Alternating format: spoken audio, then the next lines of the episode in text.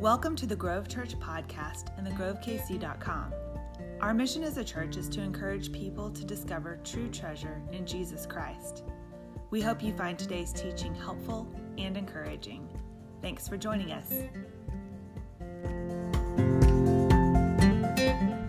Hey, I want to say first off, thank you. Uh, those of you that know, some of you know that uh, our youngest daughter, Claire, she's she just turned 12.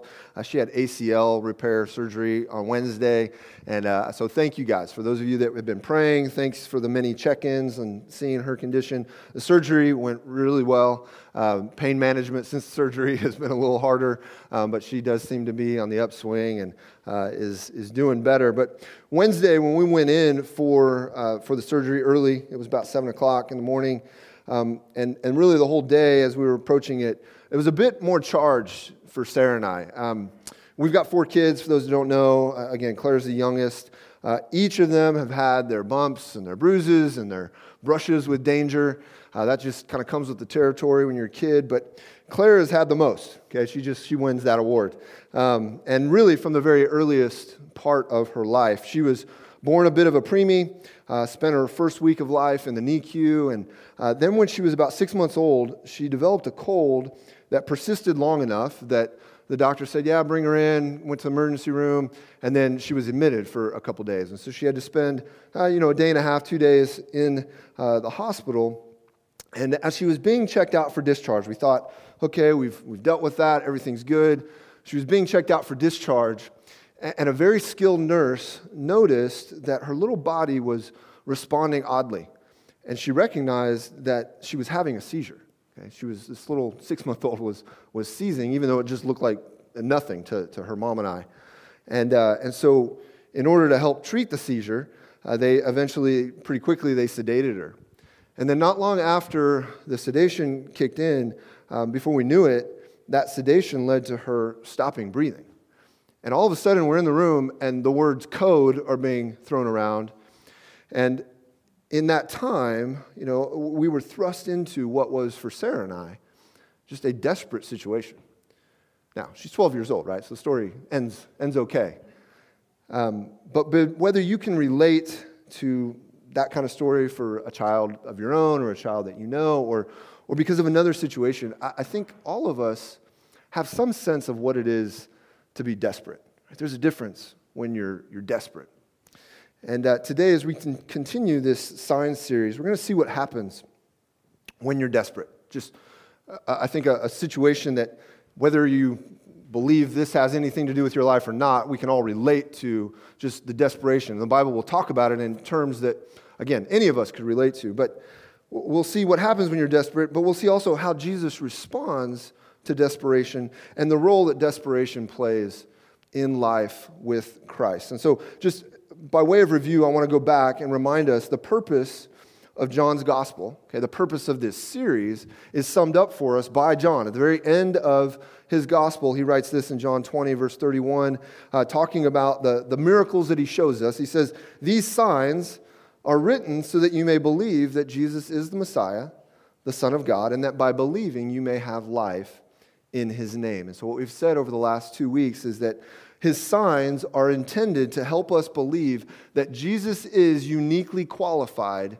to give us life. Okay, so as we're going through and we're looking at these different miracles that Jesus has done, we, we're acknowledging, we're, we're proclaiming that these things are intended to change something about what we know of Jesus and help us understand that he's uniquely qualified to give us life. Um, and, and what we're doing as we look at each of these signs, that they're helping us develop a picture of what this life is like. And so last week, the first sign we looked at from John 2 was uh, a wedding. It was at a wedding. Jesus goes to a wedding, turns water into wine, okay, makes a, a, a pretty good party that was on the verge of disaster, a really great party, saves the day, but also we talked about the transformation that he wants to do in each of us. From that time, he makes his way out of uh, Galilee, which is his kind of hometown. And from there, he makes about a, a three or four day, 60 or 70 mile um, journey, okay, by, by foot, about a three or four day walk to Jerusalem for the Passover. It's a time of Passover for the Jewish people. And we don't hear about any other signs during that particular time. John doesn't tell us about any particular signs, but he does tell us this in John chapter 2. He says, While he was in Jerusalem, talking about Jesus, during the Passover festival, many believed in his name when they saw the signs he was doing. Okay, so what happens is that, that that one sign at the wedding kicks off the beginning of Jesus' ministry, and he's doing some of these things. But, but notice what's the result? It's that very thing that John said he wanted us to do, which is that people are believing in Jesus' name. Okay, so he's there in Jerusalem, he's doing some signs, and while he's there, he has a very memorable encounter with a guy named Nick at night. And they, uh, and, and, you know, so this is a good, sorry, that was my best pastor joke, one of my favorite ones, okay? Um, yeah, good. Uh, the guy was named Nicodemus, comes to him at night. Okay, thank you. I appreciate the chuckles. Uh, on his way back to Galilee, okay, from, from there, Jesus and the disciples, they take an unexpected route, and he has this unexpected encounter with a Samaritan woman.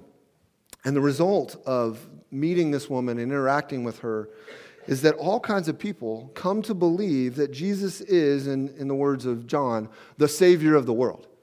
Okay, so, so people are believing. Nick is starting to believe, but people in Jerusalem have believed, and now the people in Samaria are believing. Jesus is the Savior of the world. And from there, okay, and it's, it's kind of a loop because he, was in Galilee and he makes his way to Jerusalem, and now he's making his way back um, to his hometown.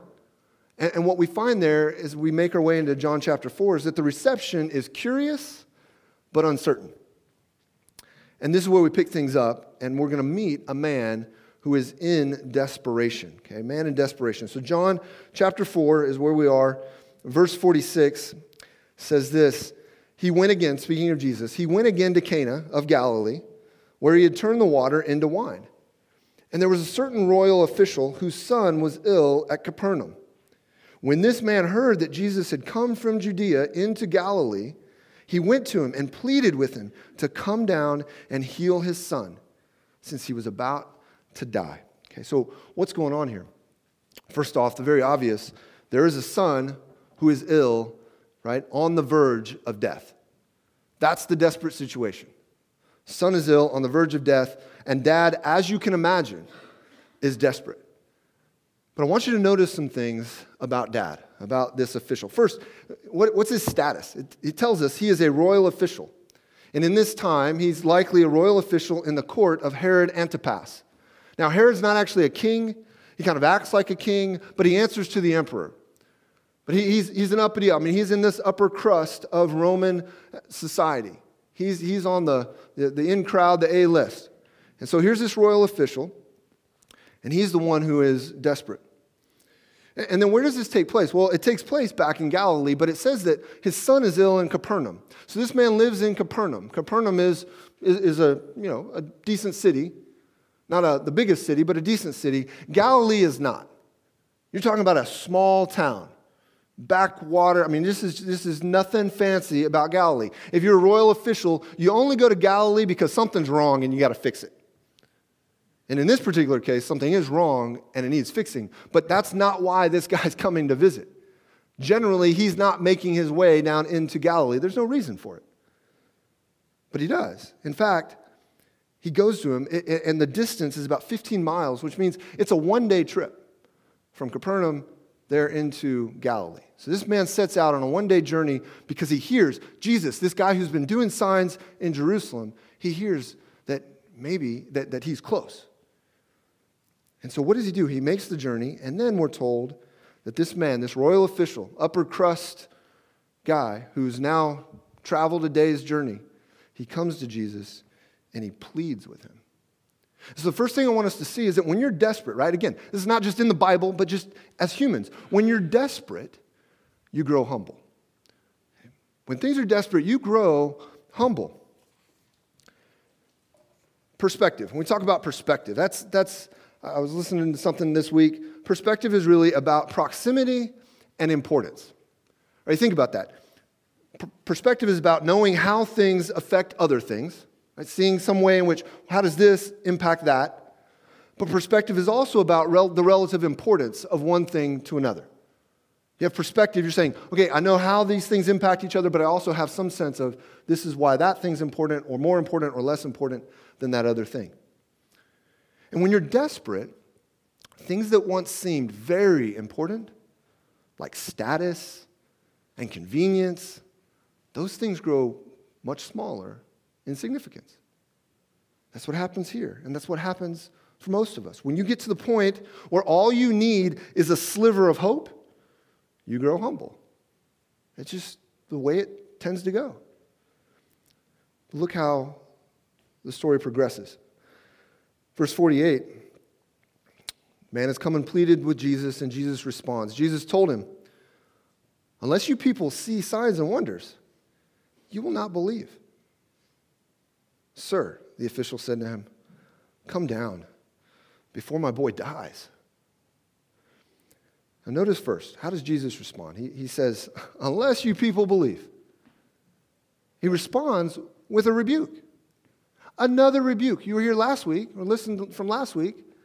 Jesus' own mother comes to him in a, a difficult situation, appeals to him. And Jesus, what does he do? He rebukes her. I mean, gentle, but he rebukes her. And, and here is another rebuke. And it's not necessarily just for this man. In fact, it says, you people, right? So he, he's, he's really addressing the crowd in response to this man. So this man's come and he's pleading on behalf of his son, and Jesus uses this as a time to address the entire crowd. Remember, they're curious but uncertain about this guy. They're skeptical of one of their own actually being special, right? I mean, Jesus, okay, prove it to us. Really? Prove it. But, but what is up with this? Why is Jesus responding like this? Well, I think I want to take a look at another, without preaching into a whole other sermon, but take a look at another similar situation that I think helps shed some light, give us a, a fuller understanding of why does Jesus seem to keep responding like this? Matthew chapter 15. There's a situation, Jesus has been doing some ministry. It says in verse 21, when Jesus left there, he withdrew to the area of Tyre and Sidon. And just then a Canaanite woman from that region came and kept crying out, Have mercy on me, Lord, son of David. My daughter is severely tormented by a demon. Jesus did not say a word to her. His disciples approached him and urged him, Send her away because she's crying out after us. he replied, I was sent only to the lost sheep of the house of Israel. But she came, knelt before him, and said, Lord, help me. He answered, It isn't right to take the children's bread and throw it to the dogs. Yes, Lord, she said. Yet even the dogs eat the crumbs that fall from their master's table. Then Jesus replied to her, Woman, your faith is great. Let it be done for you as you want. And from that moment, her daughter was healed. Okay, again, this in and of itself, whole other story we could jump into and all kinds of cool things going on here. But, but I want you to notice not just one, but two rebukes.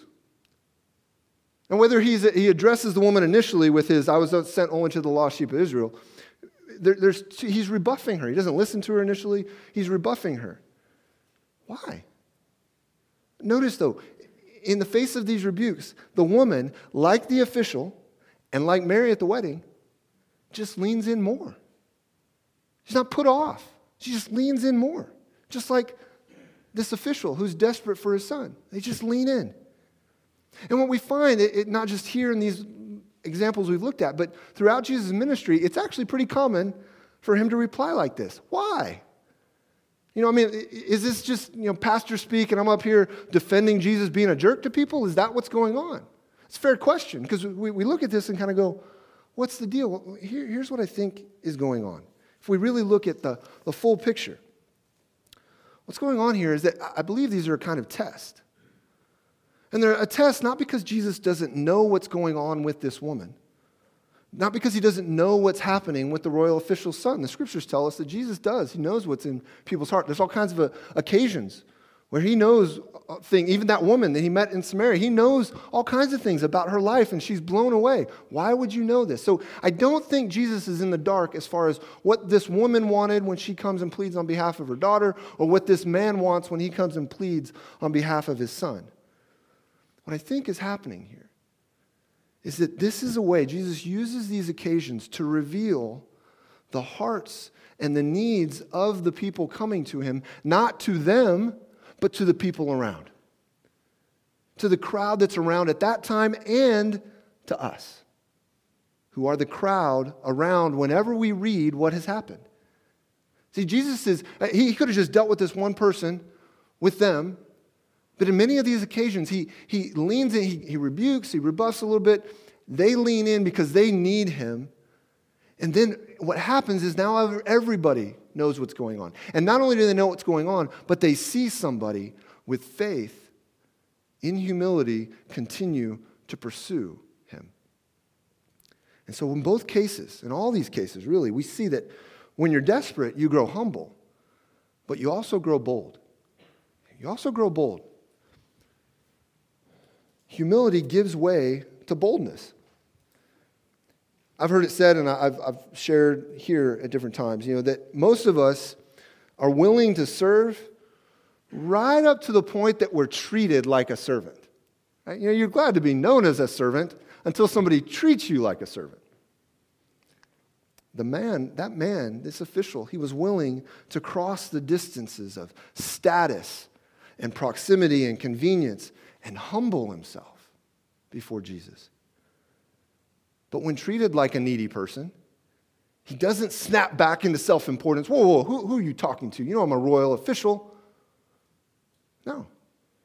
Instead, he maintains his humble posture, but he continues to plead with Jesus, boldly pressing in, recognizing the depth of his need and the hope of Jesus' power. So, again, let's look at how the situation goes down. We'll go back to verse 49 because I want you to see the ways in which, remember, uh, see again how the official responds. He says, Sir, come down before my boy dies. You can hear, again, there's, there's a humility, there's a pleading, but he just leans in and boldly says, Jesus, I need you to do something. How does Jesus respond? Go. Jesus told him, Your son will live. And the man believed that what Jesus said to him and departed. A couple things of note here. First, he responds to the, the man says to Jesus, Sir. And there's reasons it's translated sir, and that, that's fine. But the same word sir here, it, it, it's a Greek word, kyrios. It's the same word that is translated Lord when the woman responds to Jesus. She says, Lord, I, you know, I need you to help my daughter. And so the point here is the man's attitude is not just polite respect. You know, well, you're, you're, I'm seeking your help, so I will call you sir and be polite. No, this is acknowledgement of power. And he's humble and he's bold because he recognizes that Jesus is calling the shots, which becomes even more clear in Jesus' response to him. Again, this man leans in, he pleads, and how does Jesus respond? Go. Your son will live. Note something we already went past two different times. The man comes and he pleads with Jesus. And in both occasions, the man has a certain idea of how this is all supposed to go down because he says the words, Come down.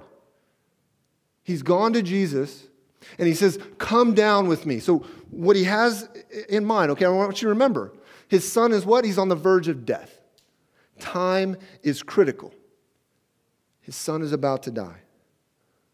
There is no time, okay, no time for this man to get, and I think this is, is part of why the man doesn't, when he hears about what's going on in Jerusalem, he doesn't maybe immediately go to Jerusalem because it's farther away. Probably a two or three day trip from where he was. And so, if he makes the two or three day trip and then has to bring Jesus back another two or three days, it's just not going to work. But here now he finds out wait, Jesus has come close. One day, one day down, maybe one day back. Maybe there's enough time and my son can be saved because he thinks that the only way for Jesus to heal him is to be by his son's side. Maybe, just maybe, there'd be time. He believes that Jesus' power is limited to proximity, but instead, Jesus says, Go your son will live. Again, this man had a plan. I'll go down for a day, I'll bring Jesus back, maybe we'll get there. Jesus says, Go. Can you imagine the difficulty of that moment? Again, he has a category for a healer coming to his son's bedside, laying hands and doing something amazing. He, he has a category for that. He's desperate. He's hoping that can take place. But this is altogether different. And think about this. What if it didn't happen? Jesus says, Go. What if he goes and a day later he gets back to his son and his son is still sick? Does he have time to say, okay, I'm going to make the trip back and really plead maybe better, be more, you know, plead even more, and maybe now Jesus will actually make the trip with me? There's so much hanging in the balance here. But what does the official do? With his son's life hanging in the balance, the man believed what Jesus said to him and departed. The headline here, okay, let's not miss this. The headline here is the goodness and power of Jesus. Full stop. But it is okay to be a bit bowled over by this daddy caring for his son. God uses this man. He uses this man to show us that when you're desperate, you not only grow bold, grow humble, and you not only grow bold, but when you're desperate, you're prepared for dependence.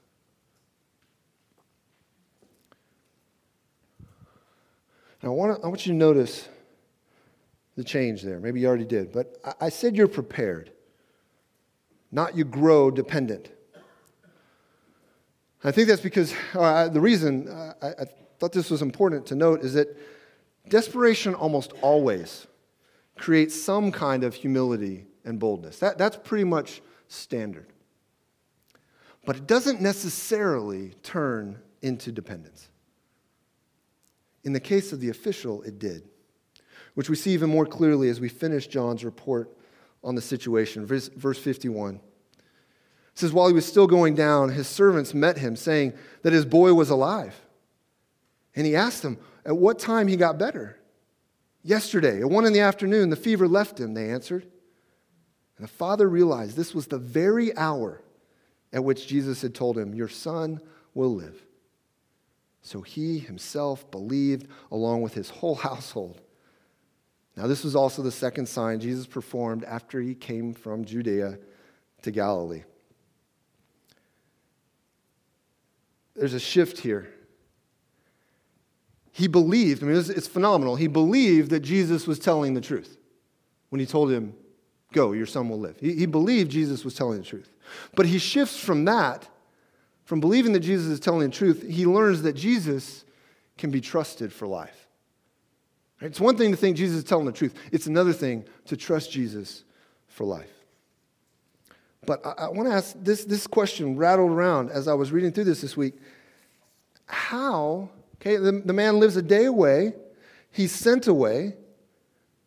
How did John know that this official and his family had believed. How, did they know that all of this had taken place? The man departed.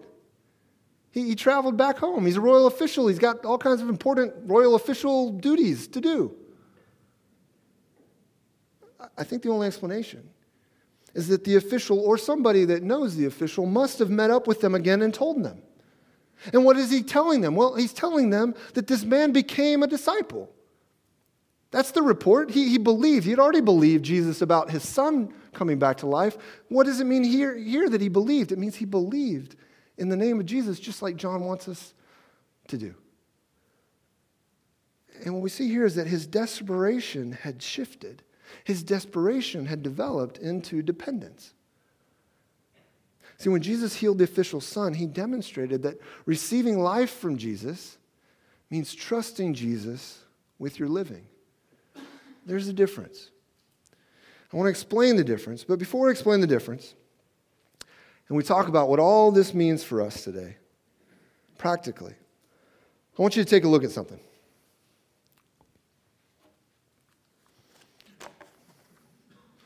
And now, as you look at this very relaxed little frog, I want everybody, really, I want you to take a deep breath. Okay? Maybe you need another one. Here we go. And why do I have you looking at a silly little frog in a bathtub, taking a deep breath? Because here's the thing you and I can't be desperate all the time. You just can't. Obviously, some of us, whether because of our jobs or the time, place, or circumstances in which we live, we have to endure more stress more often than others. That's, that's the reality. But it's not good to be on constant high alert. There's a reason the Lord makes us to need sleep. There's a reason that He designed this idea of a Sabbath. Psalm 127 2 says, He gives His beloved rest. We can't always be on high alert. It's important that we understand something of desperation, but desperation is the exception. Dependence should be the rule. So, what's the difference? Receive life from Jesus, trust in Jesus with your living. See, we talk about receiving life from Jesus. We're talking about a recognition of desperation.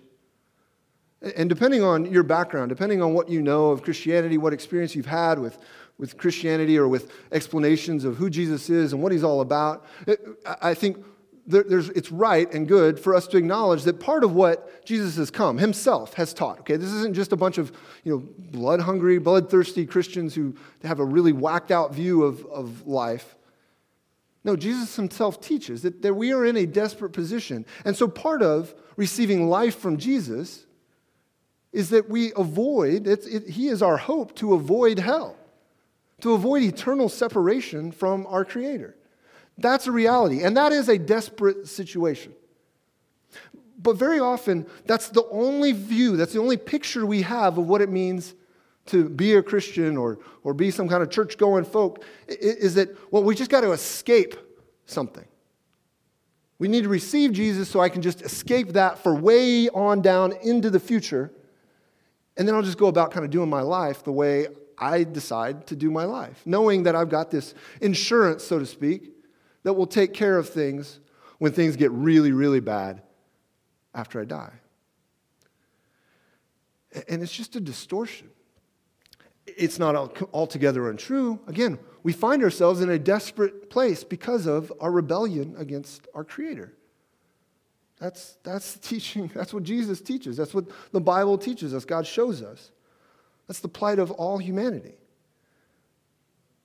But Jesus wants to move us from desperation to dependence, to move us from receiving life from Jesus to trusting Jesus with our living. That's about dependence. Again, it's not simply about avoiding something, it's about pursuing, about living out the kingdom of heaven here on earth. That's what Jesus calls his people to do. This, this official, his, his desperation was taken care of, but then he believed. He, he moved from just being in this desperate spot with his son to then being in a spot where he and his entire family were going to walk and follow after Jesus. He's trusting Jesus with his living. So, what does that look like? How do we live out dependence? And I just want to briefly hit on a couple of pieces of ancient wisdom I think give us a really clear picture uh, begin to show us what does this, this kind of life look like. Proverbs 16.3 says, Commit your activities to the Lord, and your plans will be established. And then th- Psalm 37, 5 through 6 says, Commit your way to the Lord, trust in him, and he will act. Okay, so three words here, just very quickly. First, commit. Both same word, both verses. Commit. This word commit means to roll. It comes from a word that means to roll to roll the thing or roll yourself onto something else. And then what are we to, to commit or to roll? We're to roll our activities and your way. Right? That is, roll what you do, your activities, it could be your work, but just what you do, and your way, how you do those things. The word way here, it's the idea of a road. You're walking down a road. This is, this is the way I go about doing the things that I'm doing. And so, what does this look like to commit your activities and your way? What does it look like in your, your finances, in your friendships, in marriage, in parenting, in work, in school, and ministry? What it means is that what we do in these realms and how we do it depends on God. It's guided by what God has said, just like the official. God has said something, and then we then do what he says. And so it means that we learn of God's priorities. And then we learn of his ways, right? What, what do we do? God, what do you think is most important? And then how do you tell me to do the things you say are most important? And, and here's the great thing a lot of the things that we think are important, God also agrees. He's the one that made, made us to, to have to do them. He, thinks your work is important, He thinks your family is important. He even thinks that your recreation is important in its proper place. But we find out how does God prioritize these things? And then how does He say to approach these things? And then we depart. We believe that God will work. Friends, Jesus is the ultimate stronghold. He is the Son of God and the Messiah. He is the Savior and King. He is fully God and fully man. As I, I mentioned in the video I sent out to those of you that get our weekly updates, He is a strong tower and a safety rope. He protects us and He guides our steps. That's what it means to roll our lives onto Him, roll our activities and our ways onto Him. And Hebrews 4 tells us we do not have a high priest who is unable to sympathize with our weaknesses. This is speaking of Jesus. But one who has been tempted in every way as we are, yet without sin. Therefore, let us approach the throne of grace with boldness, so that we may receive mercy and find grace to help us in time of need. Sometimes your need is desperate. This was the case for the official. That was the case for Sarah and I when our little, little girl was crashing because of what turned out to be low sodium levels. But here's the key question for you and for me even when you're not desperate, even when you're not desperate, will you depend upon Jesus?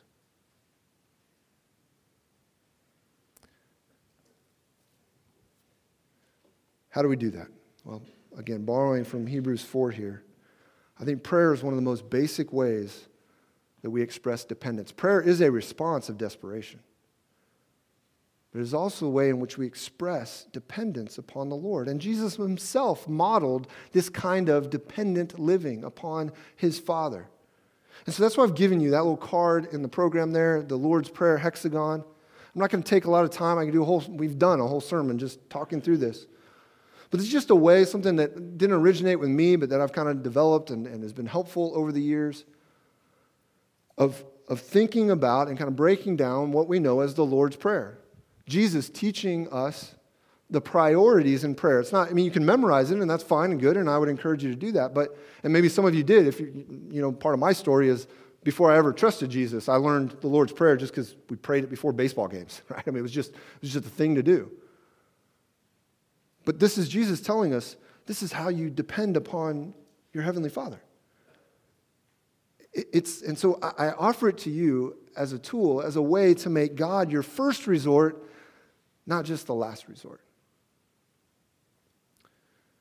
I want to address if you're here and you, have been walking with God for a while, and a while could be, you know, a couple weeks, could be decades.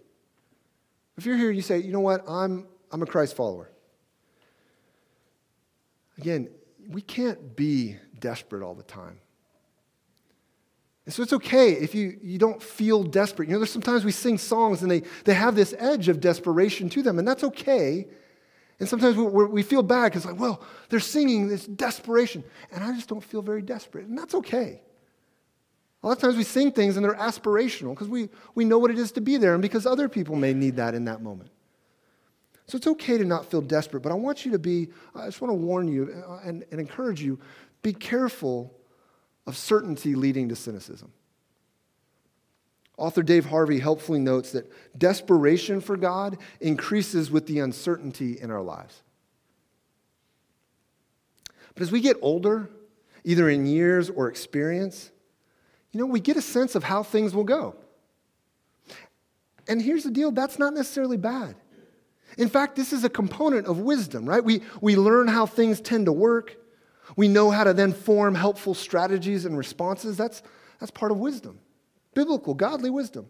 But there's a razor edge where certainty gives way to cynicism. We're not only not desperate, right? We get to that spot. You're not only not desperate, but you lose any sense of wonder. And so we, we know what to expect, and we, we've learned to keep our expectations so low that we don't really need the Lord for living. I just, just kind of going, putting my head down, just kind of keep on keeping on. And I don't do anything that actually requires trusting the Lord.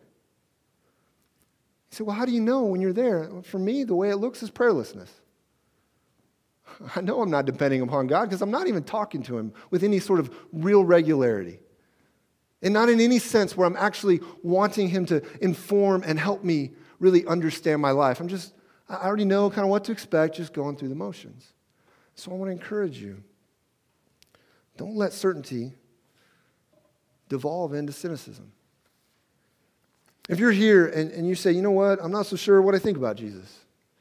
You know, last week I mentioned that part of what God calls us to do is to taste and see, to, to get a, a little taste of who He is and, and see what He's all about. And, and so today, I, I similarly, I want to invite you to roll your life onto God. You say, well, I'm not, I'm not ready for that. I say, maybe, okay, that, that's fine. We'll, we'll get there in a second. But maybe you're here. Maybe the last couple weeks you've been listening. And today's the day when you are ready to transfer your trust to Jesus. I would say, man, we want to celebrate. We want to help you. Because if you're here and that's you, if there are people who are here who have trusted Christ, there was a point in time, just like there was a point in time for me, where you said, you know what? God, no, I really do. I believe this. And sometimes it looks like a, a long, I mean, that, that point in time is like a long period of time. And that's okay. But there's a point where you go, no, Jesus is the Lord. I'm going to believe just like this official believed. So if that's you, we want to help you get started. But if you're still exploring, if you're still wondering, if you're still in some kind of period where you're not sure, man, we're so glad you're here. You're in good company. Again, there's no pressure in this. But as I've said before, we want something for you, not from you. But I still want to invite you to roll some part of your life onto God. Perhaps it's only, it's simply to just keep coming back. Maybe that's the way you, you begin to trust him. I'm just going to keep coming back. I'm going to keep looking into who is this Jesus? What is he all about? What does this life that he, he's offering really look like? Maybe part of that then instead is to just read the gospel yourself, the, the gospel of John yourself. Maybe it's meeting with a friend that invited you here to read and talk through John.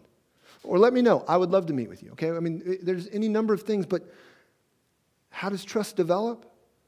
It develops by trusting develops by taking a step of trust and then seeing what happens. So I want to encourage you to take that kind of step. And then finally, for our students here, you know, I've started to talk to you guys directly. I, I want you to know Jesus loves you and he loves your parents, and their faith is meant to play a major part in yours. But their faith is not yours. You've learned over time how to depend on your parents That's part of what God wanted you to do is learn how to depend on your parents. But at the same time, you have to learn to depend on Jesus. And so I just want to encourage you if you're, you know, at that, this age where you have questions about how or why or what that means, wrestle those down. God is not afraid of your questions. I'm not afraid of your questions. The church is not afraid of your questions. We are not going to be a church where people have to go, yeah, I asked a question, but I don't think they really, they just told me to just, just believe and don't bother with that. No, it's not the way it works. Because if it's true and it's real, then our questions aren't scary. We'll get to the bottom of them, and we'll find that at the bottom, God is still good. So, students, don't push that off. Don't have, ah, I just need to keep going through the motions and someday I'll figure. No. Lean in and get answers to the questions that you have. When you've been there, you know. Desperate is a scary place to be. It was the day that Claire crashed. But in desperation, we can learn dependence. And as the official learned, there's no one more dependable than Jesus. Commit your way to him. Boldly approach him. He can be trusted to give you life and to guide your living. Let's pray together. Father,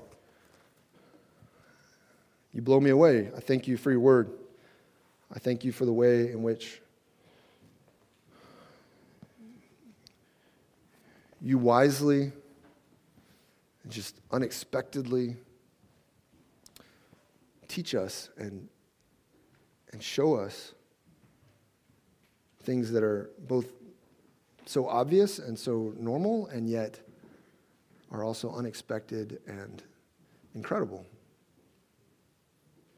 I pray for us that you would help us to learn dependence. God, I don't, I don't want for anybody here to be in a desperate situation.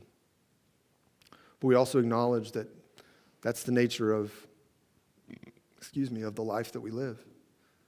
At times we'll find ourselves in these desperate situations. I pray, Lord, that you would use the stuff of life to teach us dependence. God, guide us. Help us to trust you with our living.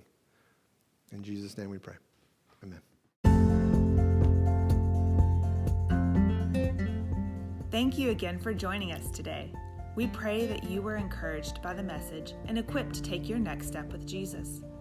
Visit us online at thegrovekc.com for more ways to connect with us. And join us again next week for another podcast from the Grove Church. Have a great day.